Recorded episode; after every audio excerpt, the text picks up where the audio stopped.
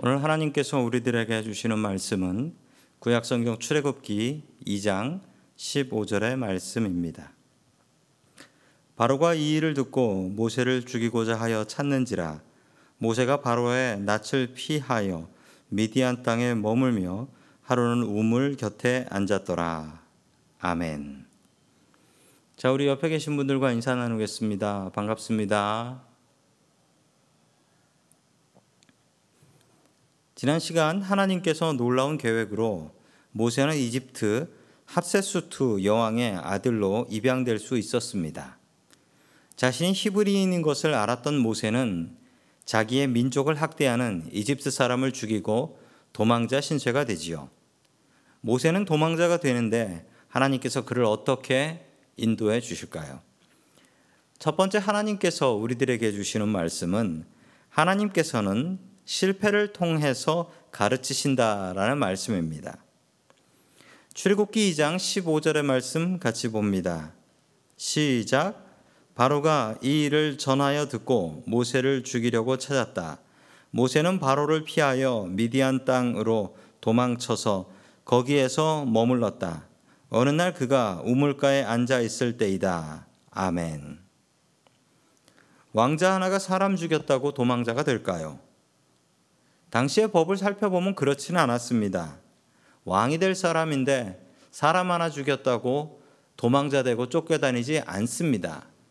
그런데 왜 모세는 바로의 눈을 피해서 도망가게 되었던 것일까요? 자, 우리는 다시 이집트의 역사를 한번 살펴볼 필요가 있습니다. 지난 시간에 말씀드렸죠.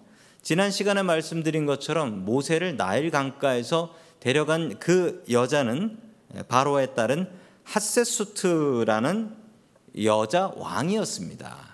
여자 왕이었죠. 저 여자분은 투트모세 1세의 딸이었습니다. 투트모세 1세 하나밖에 없는 딸이었는데 그는 투트모세 2세하고 결혼을 하지만 또 아들을 낳지 못합니다. 투트모세 2세는 어쩔 수 없이 아들을 낳기 위해서 그 궁전에 있는 궁녀 하나하고 잠을 자서 아들을 낳습니다. 그게 누구냐면 투트모세 3세였어요. 하세수트 여왕은 이 꼴을 너무 볼 수가 없어서 이 꼴을 너무 볼 수가 없어서 나일 강가에 나갔다가 나일 강가에서 떠내려오는 그 아이 하나를 발견하고 그 아이를 자기의 아들로 삼게 된 것이죠. 그게 바로 모세였습니다. 투트모세 3세가 왕이 되었는데 이 투트모세하고 하세수트는 전혀 혈연이 아니잖아요. 자기 낳은 아들이 아니란 말입니다. 이 투트모세 3세가 너무 어렸어요. 어려서 하세수트라는 이 여자는 어쩔 수 없이 어려운 말로 수렴청정이라고 하죠. 자기 아들이 너무 어리면은 엄마가 뒤에서 다 컨트롤하는 거. 이거 수렴청정이라고 하는데요. 그 얼굴에 수염까지 기르고서 남자 행세를 하면서 왕 노릇을 했다라고 합니다. 아, 저분이 그 모세를 입양한 엄마가 되는 분입니다. 투트모세 3세를 왕으로 세웠지만 하세수트는 진짜 왕으로 세우려고 모세를 준비하고 있었습니다. 자, 그러므로 당시에 어, 파라호였던 바로였던 투트모세 3세의 가장 큰 적은 모세였던 것이죠. 이 상황에서 모세가 이집트 사람을 죽인 것입니다. 투트모세 3세는 이 사실을 알고 나서 너무 기뻐서 춤을 췄을 것입니다. 이거는 자기가 히브리 사람이어서 이집트 사람을 죽였다라는 것 아닙니까? 이거는 용서가 안 될 일이죠. 그러자 이 투트모세 3세는 모세를 잡아 죽이려고 합니다. 왜냐하면 모세를 잡아 죽여야지 자기가 계속 왕이 될 수 있었기 때문이었습니다. 그래서 모세는 바로 도망을 가게 됩니다. 어디로 도망갔냐면 미디안 땅으로 도망갔다라고 합니다. 참 감사하게도 저 투트모세 3세도 어, 미라가 남아 있어서 저 투트모세 3세 조각이 아직도 남아 있습니다. 자, 모세는 바로 미디안 땅으로 도망가게 되는데 미디안 땅이 어디였냐면 지도를 보시면 미디안이라는 땅이 보이실 겁니다. 저 미디안 땅 저기가 어디냐면 지금의 사우디아라비아 지역입니다. 사우디아라비아. 저기는 그냥 사막입니다. 아무것도 없는 사막이에요. 자, 왜 모세가 저기로 도망을 가게 되었냐면 지도를 보시면 아실 수 있습니다. 이집트에서 국경 보더라인을 바로 넘어가면 바로 미디안인 거예요.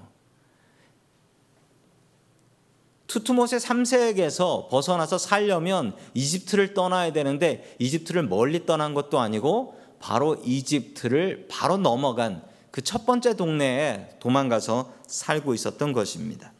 거기서 누구를 만나게 되냐면 우리 출애굽기 2장 16절 말씀 같이 봅니다. 시작. 미디안 제사장들에게 일곱 딸이 있었는데 그 딸들이 그리로 와서 물을 길러 구유에 부으며 아버지의 양떼에게 물을 먹이려고 하였다. 아멘. 미디안 제사장이라는 사람이 나오는데 이 미디안 제사장의 딸이 몇 명 있었다고요? 예, 일곱, 칠공주가 있었다라고 합니다. 그 칠공주가 무엇을 하고 있었습니까? 물을 길러서 그 구유에 부으며 이 물통, 여물통 거기다 부어가지고 양떼에게 물을 먹이려고 하였다라고 합니다. 사우디아라비아라고 말씀드렸습니다. 여기는 물이 부족하지요.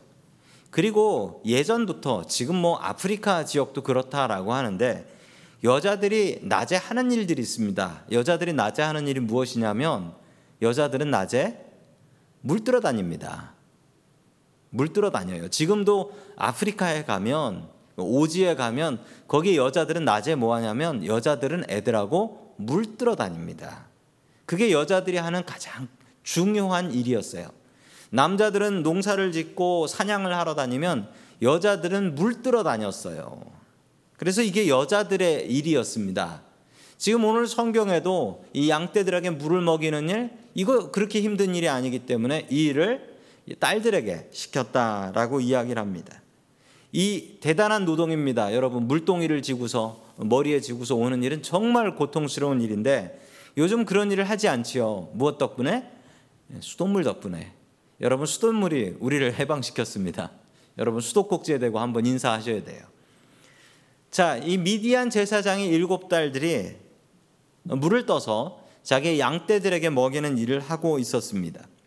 그러나 이 물이라는 것은 큰 재산이었기 때문에 이 여자들이 와가지고 물을 떠가지고 자기 양떼에 먹이는 것을 그냥 내버려 두지 않는 사람들이 있었습니다.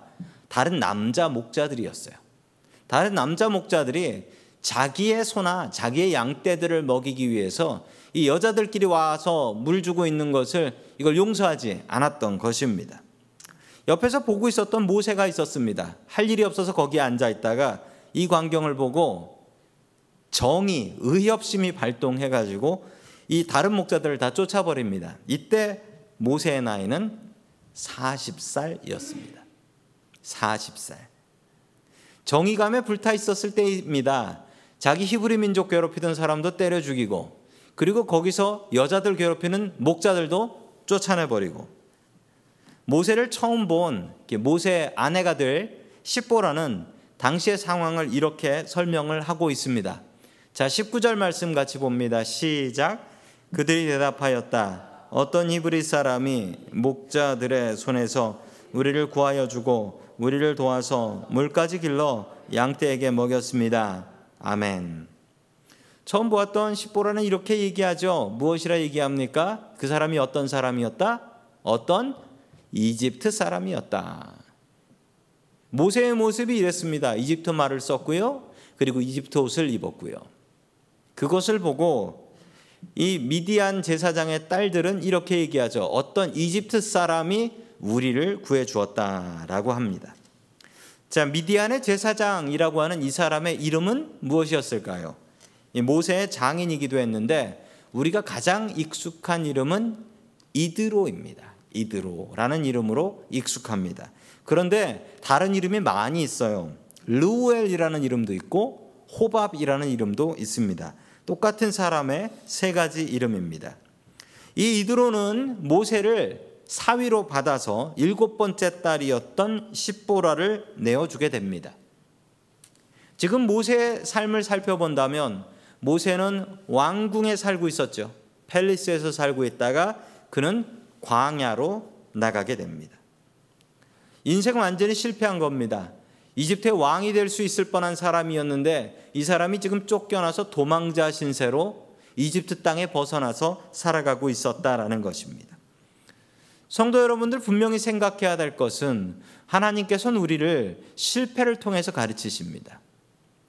우리는 태어날 때부터 교만해서 실패하지 않으면 내 잘난 맛에 살아갑니다. 성공만 하게 되면 우리는 하나님을 찾지 않습니다. 그런 우리들에게 주님께서는 실패라는 선물을 주십니다. 실패라는 선물을 통하여서 모세를 가르치셨습니다. 또한 우리에게도 마찬가지입니다. 하나님께서는 우리를 실패시킵니다. 우리가 실패하면 우리의 마음이 무너지죠. 그때 해야 될 일이 있습니다. 우리 크리스찬들은 실패하면 하나님을 의지합니다. 우리 크리스찬들은 고통을 당하면 하나님을 의지합니다. 그게 우리가 마땅히 해야 될 일들입니다.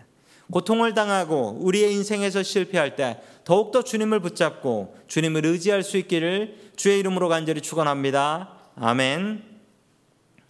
두 번째 마지막으로 하나님께서 우리들에게 주시는 말씀은 하나님께 부르짖으라라는 말씀입니다. 하나님께 부르짖으라.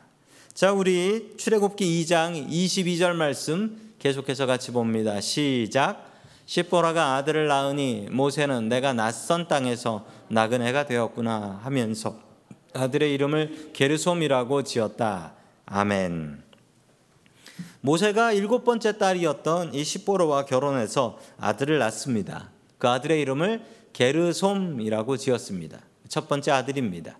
자, 이 아들의 뜻은 내가 낯선 땅에서 나그네가 되었구나. 라고 한숨을 쉬우며 이제 내가 이 말의 뜻은요. 이제 내가 이집트 돌아가기는 글렀구나.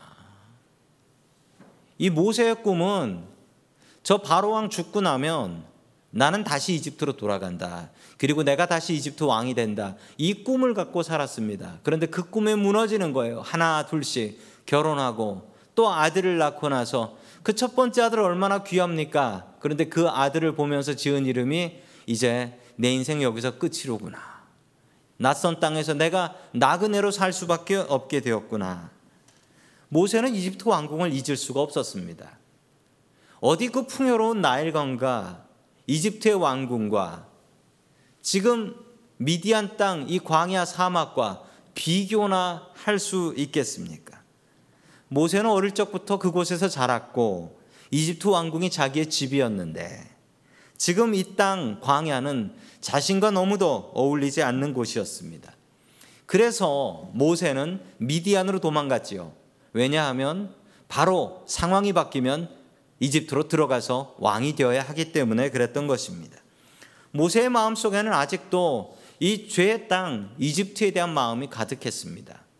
우리들도 그렇지 않습니까? 우리들도 죄에 대한 욕심이 가득하지 않습니까? 매일매일 그 욕심과 싸우고 있지는 않습니까? 우리는 출애굽 엑소더스 해야 합니다. 우리들의 죄와 우리들의 욕심으로부터 매일매일 출애굽하면서 살아야 되겠습니다. 자, 계속해서 출애굽기 2장 23절 말씀 봅니다. 시작. 세월이 많이 흘러서 이집트 왕이 죽었다. 이스라엘 자손이 고된 일 때문에 탄식하며 부르짖으니 고된 일 때문에 부르짖는 소리가 하나님께 이르렀다. 아멘. 세월이 많이 흘러서라고 합니다. 이 말에 가장 괴로워할 사람이 바로 모세입니다. 상황이 빨리 바뀌면 나는 이집트로 돌아가서 다시 왕궁에서 살 텐데 이 생각하고 살았는데 세월이 많이 흘러서 이게 얼마나 흘렀냐면요. 40년이 흘렀습니다. 모세의 나이가 80이 된 거예요. 이 투투모세 3세가 죽기를 기다렸습니다. 이 왕이 죽으면 내가 다시 이집트로 돌아간다. 이 마음을 갖고 살았는데 세월이 많이 흘러서 모세는 이게 빨리 끝날 거라고 생각했지만 하나님의 계획은 40년이었습니다. 이제 다시 이집트로 돌아갈 수도 없는 나이가 된 것이지요. 이 투트모세 3세 아까 사진에서 보여드렸죠. 이 사람이 어떤 사람이냐면 이집트 역사에 길이 남을 사람이에요. 이 사람이 이집트의 나폴레옹이라는 닉네임 별명이 있어요.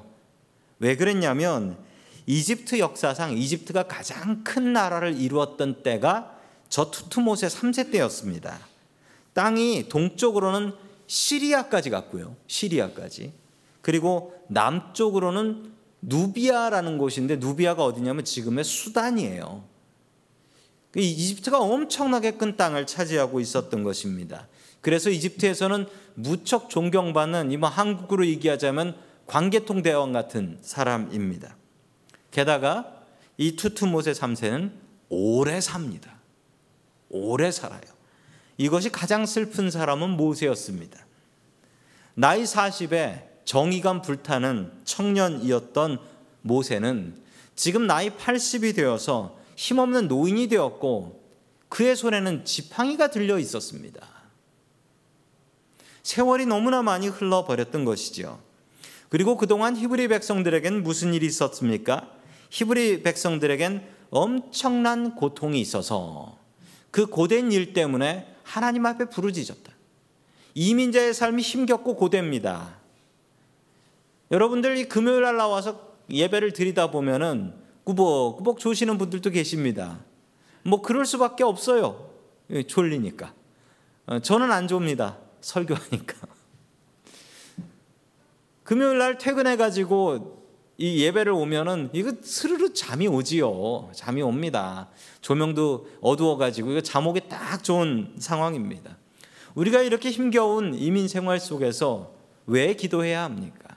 우리가 고된 생활 속에서 주님께 부르짖지 않으면 주님께서 응답하지 않으시기 때문입니다. 여러분 잘 생각해 보시면 이렇게 힘겨운 일이 발생한 이유가 무엇일까요? 여러분 누가 이렇게 하셨을까요? 하나님께서 하셨습니다. 미디안 땅으로 모세 도망가게 하신 분도 하나님이십니다. 이 모든 걸 하나님께서 계획하신 거예요. 그럼 하나님께서는 이스라엘 백성들이 고통당하는 걸 다 알고 계세요. 왜냐하면 하나님께서 그 고통도 허락하셨으니까. 그런데 하나님께서는 그 고통을 아시지만 우리가 기도할 때까지 모른 척하고 계십니다.